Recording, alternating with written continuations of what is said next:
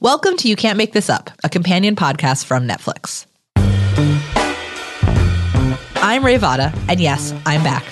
I know I've been gone for a little while, but I'm here to host this week's episode. Every other week on You Can't Make This Up, we bring in a new interviewer to discuss a different Netflix series or film with our special guests. And there's something every story we talk about here has in common they're all true. This week, we're focusing on one of the wildest stories we've ever seen here at Netflix. It's a documentary that has had major impact on the world of sports and the world at large. This week, we're talking about the Academy Award winning film Icarus. Max Linsky, one of the co hosts of the Longform podcast, is joined by Bryan Fogel. Bryan's not only the director of Icarus, he's also at the center of the story. If you haven't seen Icarus, here is your spoiler alert for the rest of the episode. But if you've seen it and you just need a reminder, here's a quick recap. Filmmaker Bryan Fogel set out to make a documentary about how athletes were getting away with doping by doping himself. He got Grigory Rodchenkov, the then director of Russia's National Anti Doping Laboratory, to help him figure out how. What unfolded, however, was an international doping scandal that shifted the worldwide dialogue for everything from the Olympics to the World Cup and beyond. Of course, a lot more went down during the filming and in the aftermath. But I'll let Max Linsky and Bryan Fogel tell you all about it well, hey, Bryan. Hey, Max. How are you? I'm well. I'm, I'm well. doing. I'm doing good. They're all uh, set up here in my house, and uh, and I have a dog, Max, who's right by my side. So it was uh, good Max environment. yeah. Well, you know, I like I like the Max vibes to be good. Well, I uh, like everyone else in the world and the Academy was uh, just blown away by your film. Congratulations on the award. How how is it? Uh, how does winning an Oscar change your life? Um, well, first of all, uh, thanks. It was uh, an incredibly humbling experience, and um, you know, it was a, a, tremendous amount of support around the project, and you know, just a, an amazing uh, team of of people that came together to to help the film get the recognition that ultimately uh, happened with the Academy. So that was just awesome.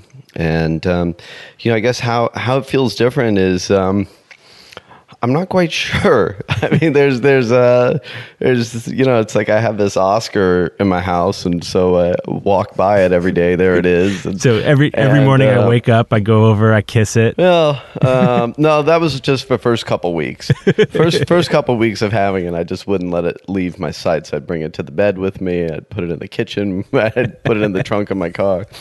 But um but uh, yeah, uh, but ultimately, uh, it's uh, I think it's only um, a wonderful tool to be able to continue to to do work and to be able to continue to to do projects that that inspire you. So. Um, uh, for me, I think um, winning uh, the Oscar has just opened up doors for me to continue to to do work.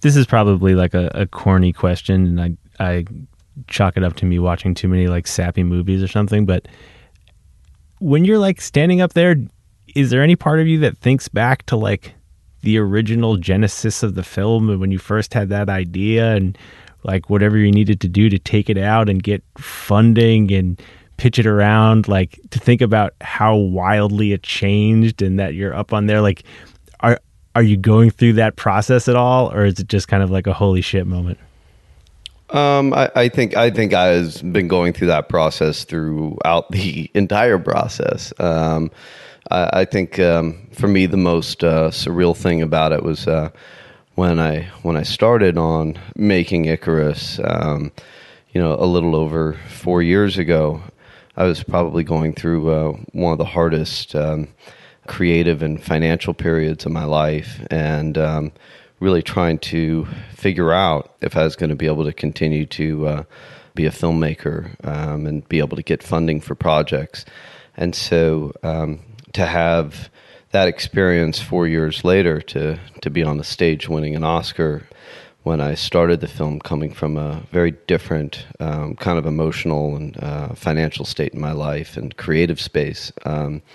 That was uh, that was pretty amazing. Um, and so I've always uh, I've thought about that throughout this entire experience. And um, was it? Um, sorry, I, I I guess I didn't totally know that. Was it close? I mean, were you really close to not not making films anymore? Yeah, you know, I'd, I had uh, I, I did a play that was uh, uh, very successful. It played in New York for three and a half years, and Los Angeles, and all over the country. And then I did a book, and then I had um, directed what was my first feature film, a, a comedy, which was an adaptation of of the play. And and uh, long story short, the film uh, just it, it, I, took bad money into the film. Um, um, the financier didn't want to sell it. There was just all these, you know, stories that, that you hear, and and it didn't uh, open up doors in my career as I had hoped it to. And uh, and I spent essentially a couple years after that process trying to figure out how I was going to restart. And um, and cycling for me is, had always been kind of my therapy in life. And even though I think in, in Icarus it kind of shows, oh, I was racing bikes. I mean, the reality was is that I'd stopped racing bikes when I was 20 years old, and I'd gotten very back into cycling, um, kind of as a as a therapeutic kind of way, as I was figuring out how I was going to um, write the next chapter in my life. And then, you know, Armstrong confessed, and I started getting this idea in my mind that, hey, uh, we've never seen kind of a, a supersize me esque journey in, in the world of performance enhancing drugs, which, you know, obviously uh, is got a, a, universal uh, worldwide curiosity to it. And also, I, I was looking at what I viewed was uh, totally ineffective uh, anti-doping system on a worldwide basis because despite the government and WADA, the World Anti-Doping Agency, parading that that they had essentially you know caught the bad guy, they really hadn't caught him at all. It was uh, it was a confession based on all of his teammates ratting him out uh, in exchange for their own immunity. So I was going, wait, um, not what's wrong with Lance Armstrong, uh, what's wrong with this global anti doping system that can't catch a guy after testing him 500 times. And uh, and to me that that felt like that was going to be um, an interesting story and, and hopefully would make for a compelling film. And how long were you working on that version of the film uh, before like your your story turned? Well, I was working on um, on that version of the film. There was about a year uh, for me of um, essentially coming up with the idea and then figuring out how I was going to get you know a first round of money to kind of just start in on on the process of, of filming. And so it took me about a year uh, to get the first tranche of financing to kind of start on that journey. And that really started in um, April 2014. And I had already talked to Grigory uh, Rodchenkov months before I'd actually started shooting. So there was kind of the the initial seeds of it. Um, but I didn't know where that was going to, you know, lead to, or whether or not it would bear fruit um, until you know November of 2015. So, you know, so here May, June, July, August, September, you know, a year and a half into making the first film. Um, you know, is when essentially I realized that the first film that I was making uh, was going to be completely inconsequential to what um, to what the film would ultimately become and well, uh, that but, that moment is one I really want to dig into for a second because I'm interested in a, in a whole slew of things. And it, one is, um, is there any part of you that wonders what this sort of first version um, in its entirety would have looked like? How that would have played as a doc? Is like, do you do you do you think about that at all? Is like, when you when you switch gears in the way that you had to like uh do you do you mourn the lost narrative somehow? Um no i don't mourn the lost narrative and there was um so many moments during that really first year um where i had this kind of like you know what what the hell am i doing um, were any of those moments while you were like, uh, you know, sticking testosterone in your ass? Yeah, it was just it was it was it was one after the other, and then you know, and you know, I had uh, Gregory involved, you know, very very early on in the process, even before I had started doping. But to me, in the, in the early stages, um, the the film that I was making and the success of the film hinged on my ability to essentially dope and evade uh, detection, and that you know Gregory, of course, was the co-conspirator, you know, sideman in the project, but ultimately whether or not the film was going to work hinged on on that premise for me. And so, you know, after I completed the the second uh, Haute route in 2015 and didn't perform as well as I had hoped, there was um, kind of a a huge burden and, and, what was feeling like an elephant that that I wasn't quite sure um, if I was going to be able to pull off the film as as I had hoped for. And and at the same time, I had already been interviewing all the guys that had been uh, investigating Gregory and had been investigating, um, you know, the uh, Russian, you know, state-sponsored doping system. So, right. So I'd been planting that. I had been planting that that foot, and I had been doing that, you know, really through the entire process that I was that I was doping, but I didn't know what where that was going to go to at that point. You know, what the investigation was going to find, you know, and whether or not that potential storyline was going to pay off. So I mean, there was just so many times that um, I just um, you know I had I had self doubt, but but you know I, I kept going. I was um, you know I was I was on this journey and I wasn't going to stop. How help me just understand that last thing a, a, little bit more if you can. Like how do you how do you get over that moment of doubt? You started on one course and I, I, I it's interesting to hear you say that actually that like you know you were having those conversations already. You were interested in wada already and, and like those tracks were laid on some level but like i can just imagine especially if you felt like this was like you know a pretty important shot for you in your career and you've gone and sold this kind of like supersize me version of the film like i can imagine at least that it would be pretty nerve-wracking to feel the ground shifting under you and i'm just kind of uh, I'm, I'm interested in how you get through that. Well i mean i um, first and foremost is i didn't um, as I was setting out on on making the film, um, creatively and career wise, I didn't really have like a backup plan. So, so it wasn't like this was like a side project to me, or this was something that I was, you know, kind of doing in between um, other work.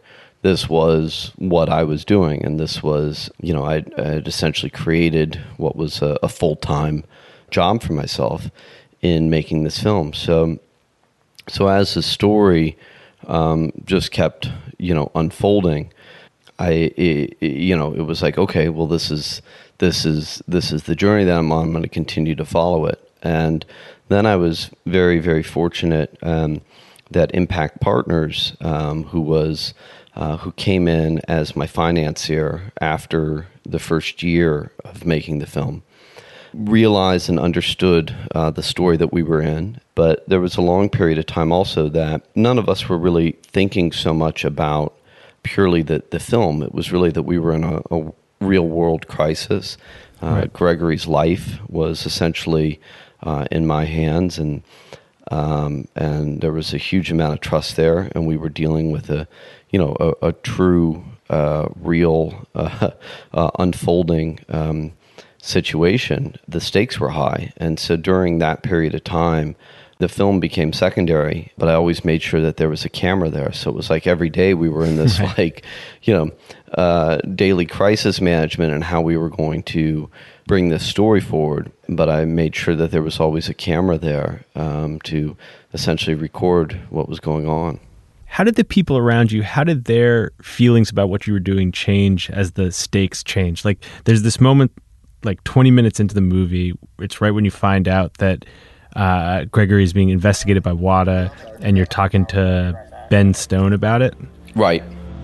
I mean, you know, there might be someone else out there that's that, that might be a better decision or choice. You're using this guy as your outlet for coaching. I don't need to tell me. I mean, what's your comfort level? Well, you know, I mean, like, here's how I'm kind of looking at it. You know, you can find someone else. I guess you call them doping doctors. I don't know what you would label Gregory. I mean, is he a biochemist? I, I don't even know. Oh, it doesn't even matter. I don't like this shit. It seems like people in your life weren't too into the original plan, weren't too into you hanging out with Gregory, and then once once the whole tenor changed, what did people around you think? Not your producing partners, but like your friends.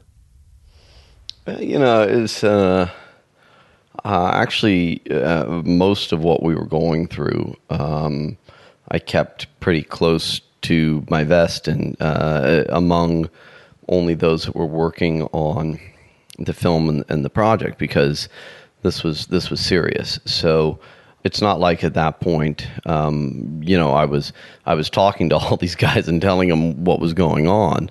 Um, you know. Right. Is it weird though to like, you know, go get dinner with somebody and just like shoot the shit while you're like uh try, trying to keep a man from getting killed? Well, I think I think the the the the, the interesting thing is I is through the you know the process. Obviously, my parents. You know, I would I'd call up my parents and be like, you know, oh my God, you don't understand what's going on. This is really serious. And you know, I think my dad, kind of always being a skeptic, was like, oh yeah, yeah, yeah. You know, and and and they had actually met Gregory and and so nobody could kind of fathom what I knew and how kind of serious and and far-reaching this was, and essentially kind of um, how big this scandal was. And um, so, you know, any anybody that I kind of shared with this um, outside of my creative team, like my family or stuff, would always like downplay this, like I was essentially.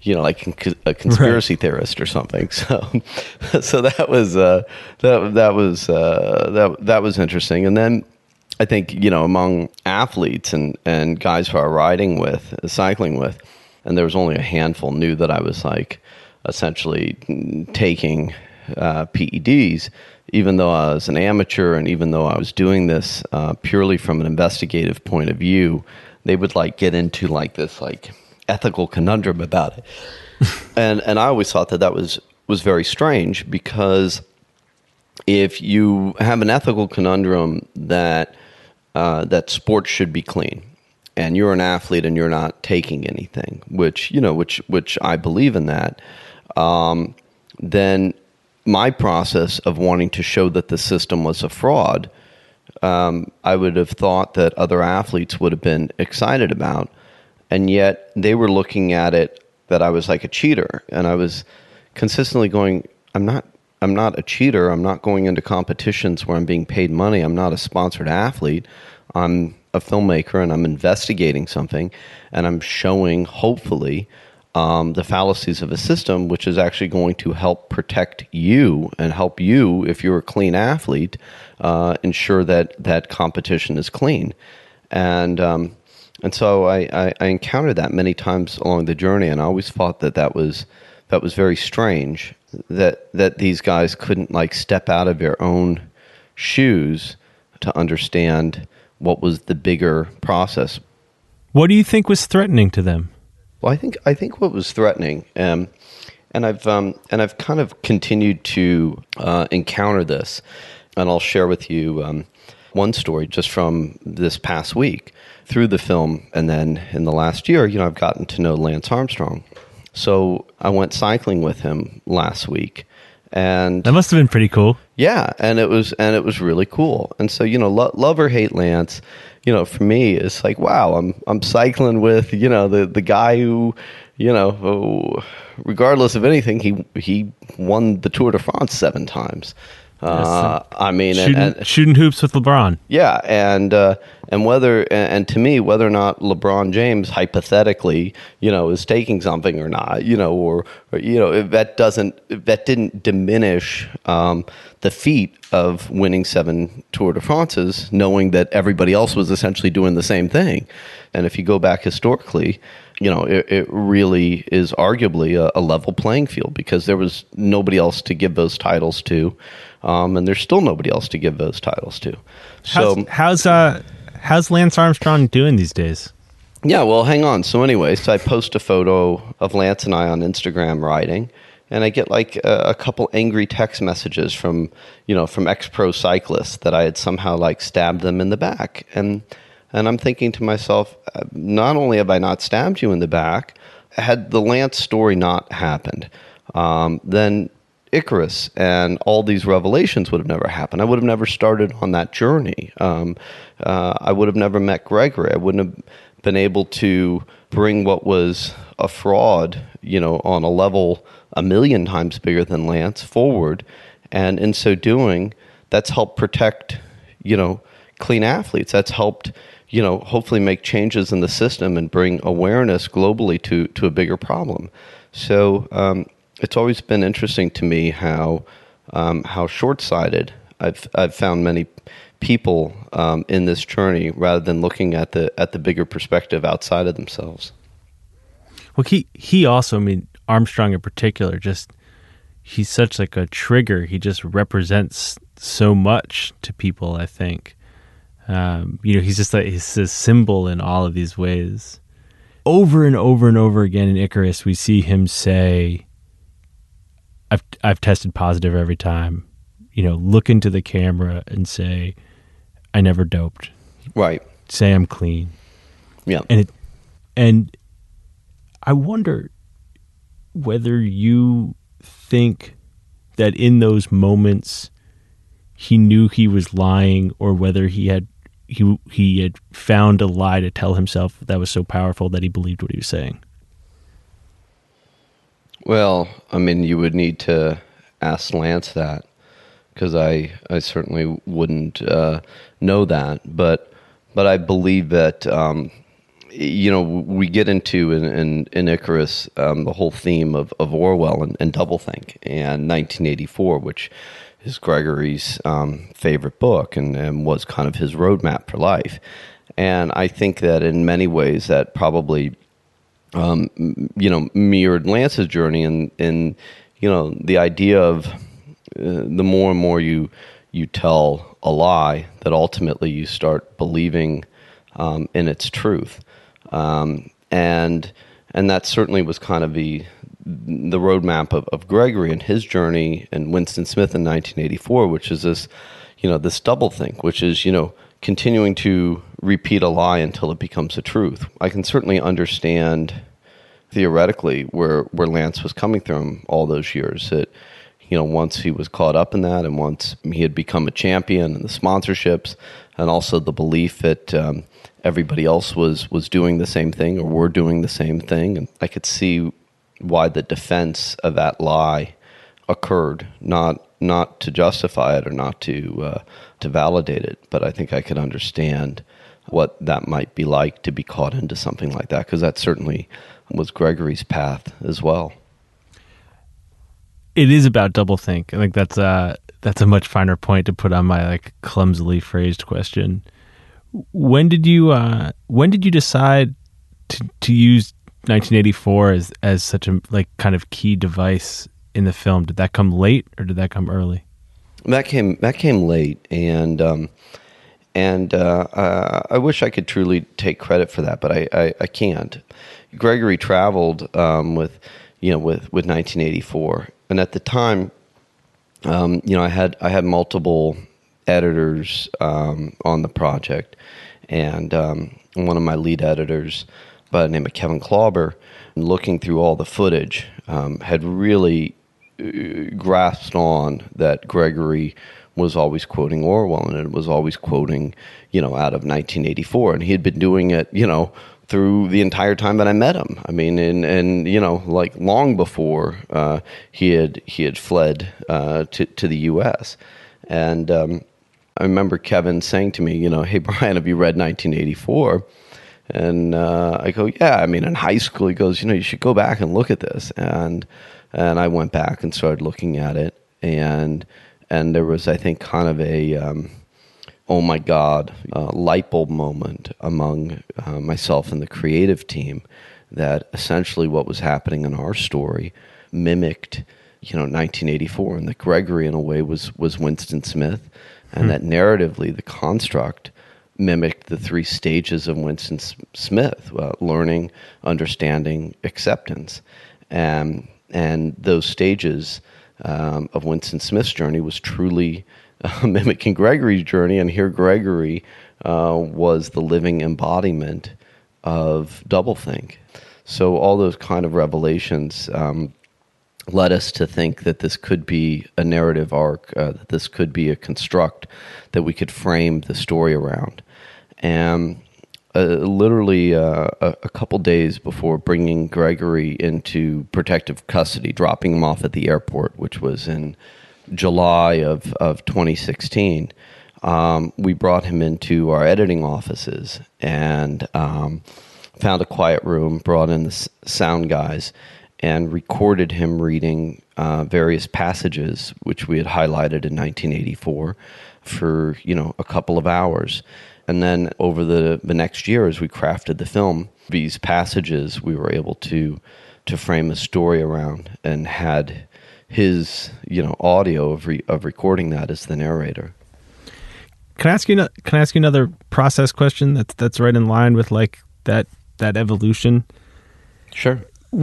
When he started at first he was like a character and an advisor in the film right? And then he kind of becomes its subject and then he be, kind of becomes your friend and and then he becomes a, a victim and someone who's in danger. There's so many different roles as a filmmaker in that process right? Like you're starting to wear all these different hats and as you were saying earlier like at some point the film actually becomes of secondary importance. When you start realizing that like this guy's life is kind of in your hands how do you figure out how to protect him? Like what what do you do? There's a moment where you reference that you talk to um, ben Wizner snowden's lawyer. And I, I just like i wonder like uh once you realize how high the stakes have gotten like literally in a practical sense how you figure out how to protect someone like in that situation. Well, I think that's uh, um, two two parts of that answer, which is first um, the desire to protect him, and and you know there's there's a scene in Icarus where the WADA report comes out. He's forced to resign from the lab. The lab's accreditation is pulled, and Putin is on television basically saying that we deny this. None of this is true. But if any of this happened, it'll be the individual that is held responsible, and punishment is absolute. And here's Gregory in Moscow uh, with two FSB agents essentially living in his home, quote unquote, guarding him. Um, and that uh, and that statement by Putin and what was going on um, was essentially his death sentence. Um, and they were going to throw him under the bus and so as I as I understood that very quickly, the idea that I wasn't going to help him to me never really crossed my mind because here he had been my advisor uh, and helping me without literally a, a, a dime of money. There was never any financial um, consideration. Um, he was he had just been helping me and advising me and filming with me as as a friend. Um, you know, I mean, it was it was truly as simple as that. Why do you think he did it? Like, why did he start doing it with you? You know, I've asked him that many times, and and I think that um, I think that that that that he liked, and you know what he said to me is that he liked that I was devious. He liked that I was, um, you know, and in his mind, I was an amateur athlete, so you know, I wasn't a professional, so hey, there was you know this this gray area loophole that you could uh, theoretically help me, you know, at least in his mind, which of course. Um, that was certainly a conundrum that we had in, in before the film took the turn, which was I was like, how are we going to ever put this out? Gregory will lose his job. He'll be, you know, exiled. He'll be, you know, because of because everything that he's helping with, he he shouldn't have been doing to begin with.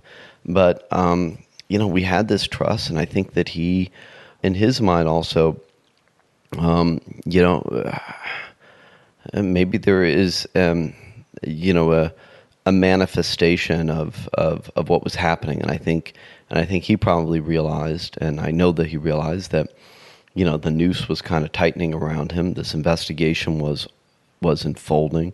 There had been this German documentary, and on top of that, um, he was fed up with uh, with his job. He was fed up with the ministry. He was fed mm-hmm. up that you know that that you know that he was no longer a scientist. He was essentially a guy who was whose job was dumping out um, you know dirty urine for clean urine. and um, I think all those elements probably led him to um, to help me. That it that it seemed like a new adventure, um, but it was ultimately you know his um, help and, and and trust that we established that made it very easy for me to get him that ticket, to get him here, and protect him because he had been such you know an extraordinary friend to me.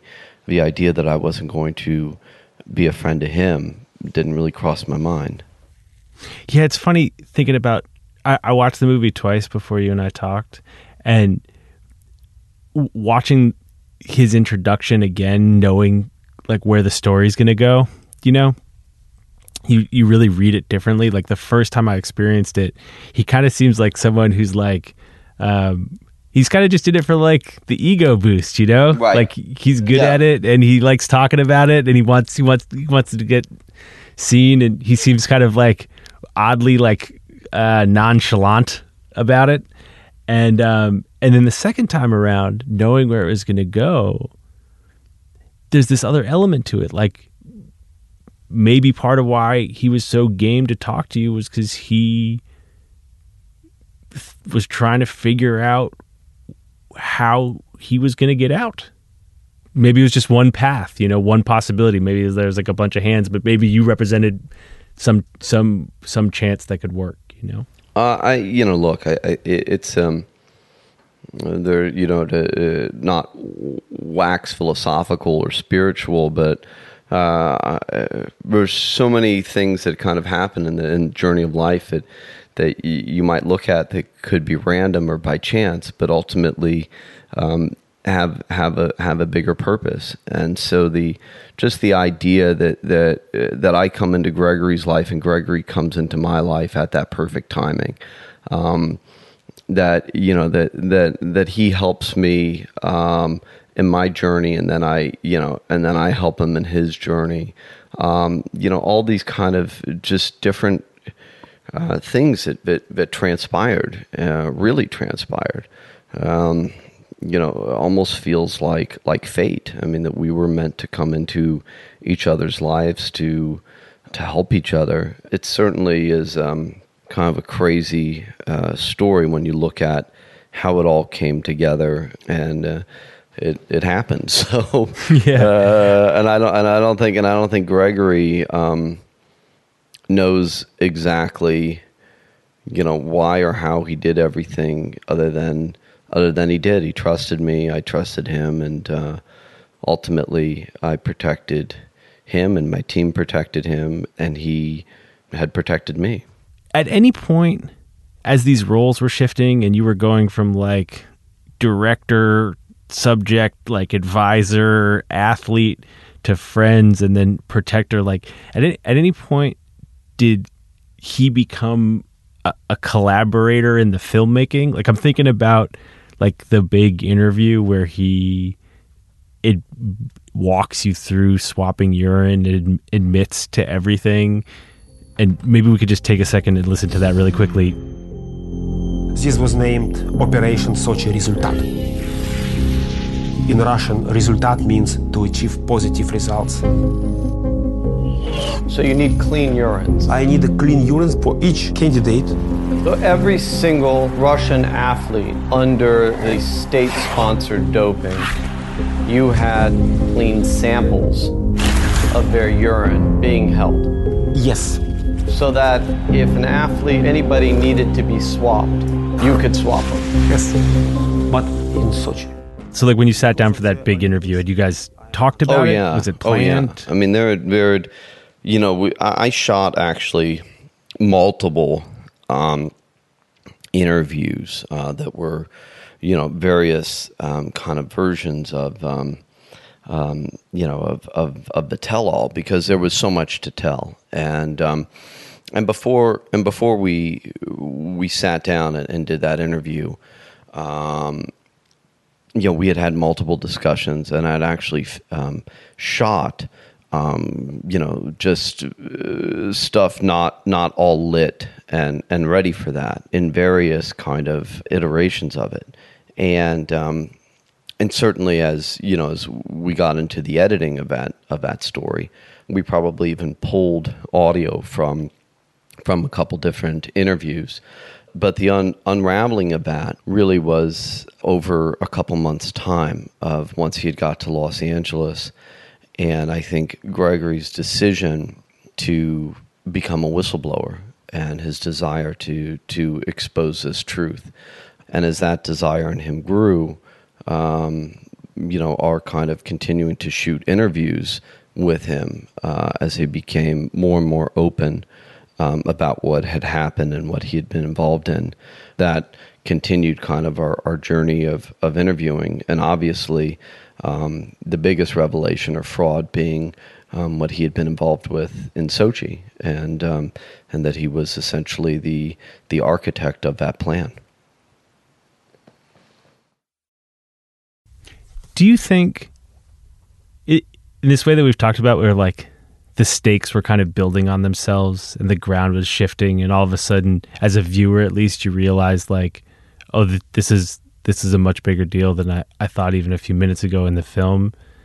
Do you think that he was aware of the stakes the whole time? Absolutely, and the, and the funny thing, or not the funny thing, but the reality is that Grigory kept telling me the stakes consistently, and and I knew what the stakes were, but you know he would be like, you know, this is a nuclear bomb. This is a big bomb. This is a huge bomb. This is going to change change the world. This is the biggest fraud in in history. This is the demise of the Olympics. This is uh, going to destroy WADA. This is going to destroy Russia. This is like, and so Grigory was always kind of reminding me of of how big this was, you know, and I knew that, but you know, there's there's also kind of the the idea of you know hey somebody telling you something. So you know if i'm saying max you're never going to believe this. This is really big you know?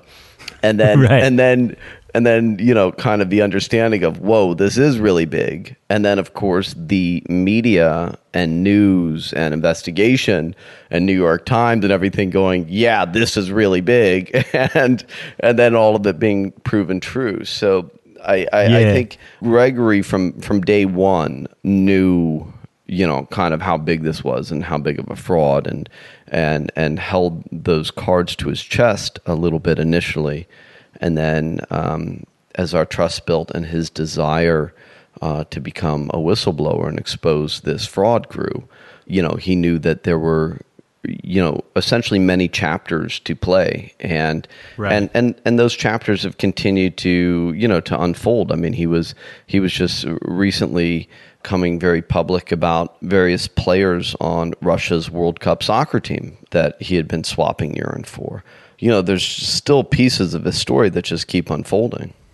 It's so um that's funny to hear you say that. There's something about like part of what makes it hard to know where the stakes are in the film is that all of the like Olympic and WADA officials, basically every single one of them is such like um a like careful older white man with gray hair and they all talk in like such monotones, you know, that it's sort of hard to know how important or eventful or impactful what they're saying are. Like the whole culture of it is so like neutral and monotone and and Grigory's so not that. He's so like animated and all over the place, and that scene when he sees the time stories is really I think what I was asking about because that seems like one moment where he it sort of hits him the magnitude of of what he's doing.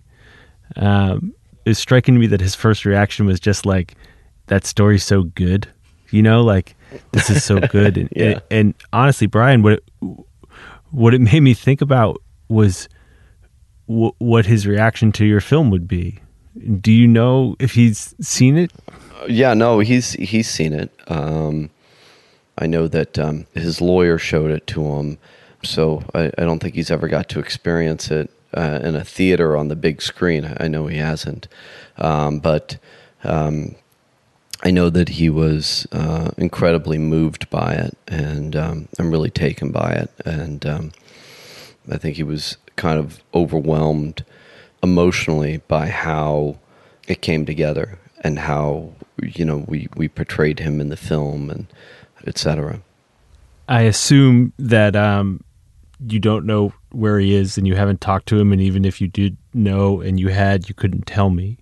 But um, imagine that he's you know somewhere wherever you get put when you're in witness protection, and uh, he just happens to be a listener to this podcast and subscribing on his iPhone and listening. Is there uh, is there something you'd want to say to him after all this? I mean, I think I would say to him, you know, I don't know if I can curse, but you know, You can. I think I would just say, "Holy fuck, man! look, look, look what you did!" You know. Um, no, I mean, I uh, I am constantly concerned for his um, emotional and mental well being, and uh, you know, being a whistleblower is uh, in many ways a very selfless act because if you look at kind of the history of many whistleblowers, um, is they pay um, you know a, a huge cost, and when you look at Grigory's journey um, outside of the notoriety, recognition, um, whatever you might want to call it, pseudo celebrity. Behind that, there's there's a very heavy price, which is this guy is going to have a, a target on on his back for the rest of his life. Uh, certainly, we're, we've seen this, you know, in the case of Skripal or Alexander Litvinenko or or any number of Russians that we've you know that we've read about that have that have met um, untimely demises. Um, and he is uh, isolated from his family. He is isolated from ever returning to that country. And my understanding is that, you know, he lives um, most of his days kind of in solitude um, because you know he can't he can't be roaming around in public. Um, apparently, they put him in a bulletproof vest when he goes out, and and um, you know, his lawyer and FBI and whatever have continued to facilitate him being able to do interviews and press to keep the story forward. Um, but um, it's a, it's a, you know, it's, it's a big, it's a big price to, uh, Yeah. uh, to pay. Do you miss the guy? Yeah, of course. Um, and uh, you know, I, I I I worry more or think about more what is two years, three years down the line look for him, and um, and I think that that's that, that that's a heavy toll. I got I got one more question, Bryan, and then I'll let you go. Thinking down the line for him is one thing. Um, thinking down the line for you is another, and I believe in that stuff too. Like things happening for for a reason, and um, it does seem like from a strictly like narrative perspective, from a filmmaking perspective, something miraculous happened to you. You know, I mean, um, you just the story of a lifetime just kind of unfolded in front of you and took you on this crazy path and you know you got that oscar that you sleep with every night and Not anymore. That was only the first couple weeks. oh right right right my bad my bad well here's the thing i here's the thing i was i was wondering is like um what do you do now man? Like you you you, can't recreate that right? And i i know some people who, who have had um that kind of public success and i know that your phone starts ringing and your email is crazy and all these offers pour in but how do you like how do you follow up something so incredible and so impossible to engineer Um, that's a that's a good question, and I think that um, you know you, you I, I've experienced this in in a much smaller capacity before, where um, I, I did this play called Utopia. You know, it was a big success, and in the success of that, which kind of went went on for years, I found myself kind of trapped by that success. I, I liken it to kind of being uh, Ross, David Schwimmer on Friends, or Jason Alexander on Seinfeld, where you know you're uh, always going to be that person, um, no matter you know how many times you might try to reinvent, reinvent yourself, and that can kind of burden you because it's this feeling of of you know of imminent failure. And I think with Icarus, having went through that once with um, with Utopia, I know that um, I'm not going to replicate that success. Um, I am not going to, uh, uh, very unlikely, find a story like this again. Um, and so you have to kind of understand that creatively and just try to kind of push forward with what with what inspires you. So, you know, for me, like the the follow up is um, to produce doc projects that I'm passionate about, and um, I've got a scripted feature that um, that I'm working to get going, which is a a true story, and um, so figuring out kind of how to how to navigate that, um, knowing that uh, whatever I do is not going to be Icarus, but hopefully. Um, you know, it'll it'll be its own thing, and you know, and you just move forward creatively, and and uh, and try not to worry too much about the overall outcome, other than to do your best. Hey, thank you, man. Thank you for doing this. Uh, thanks, Max. My pleasure. That was Bryan Fogel in conversation with Max Linsky, host of the Longform podcast.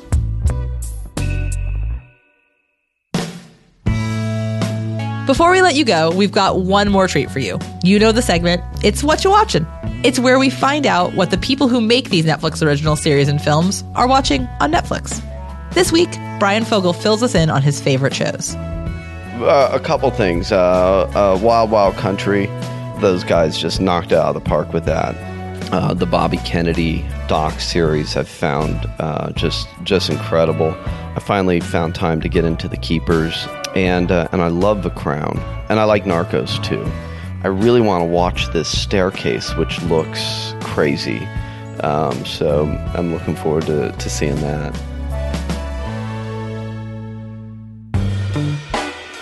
And that's it for this week's episode.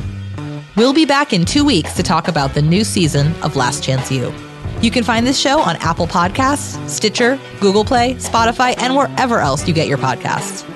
Make sure to subscribe, rate, and review this show. It helps other people find it and also makes us feel all warm and fuzzy inside. You Can't Make This Up is a production of Pineapple Street Media and Netflix. Our music is by Hansdale Hsu. I'm Rae Votta, and thanks for listening.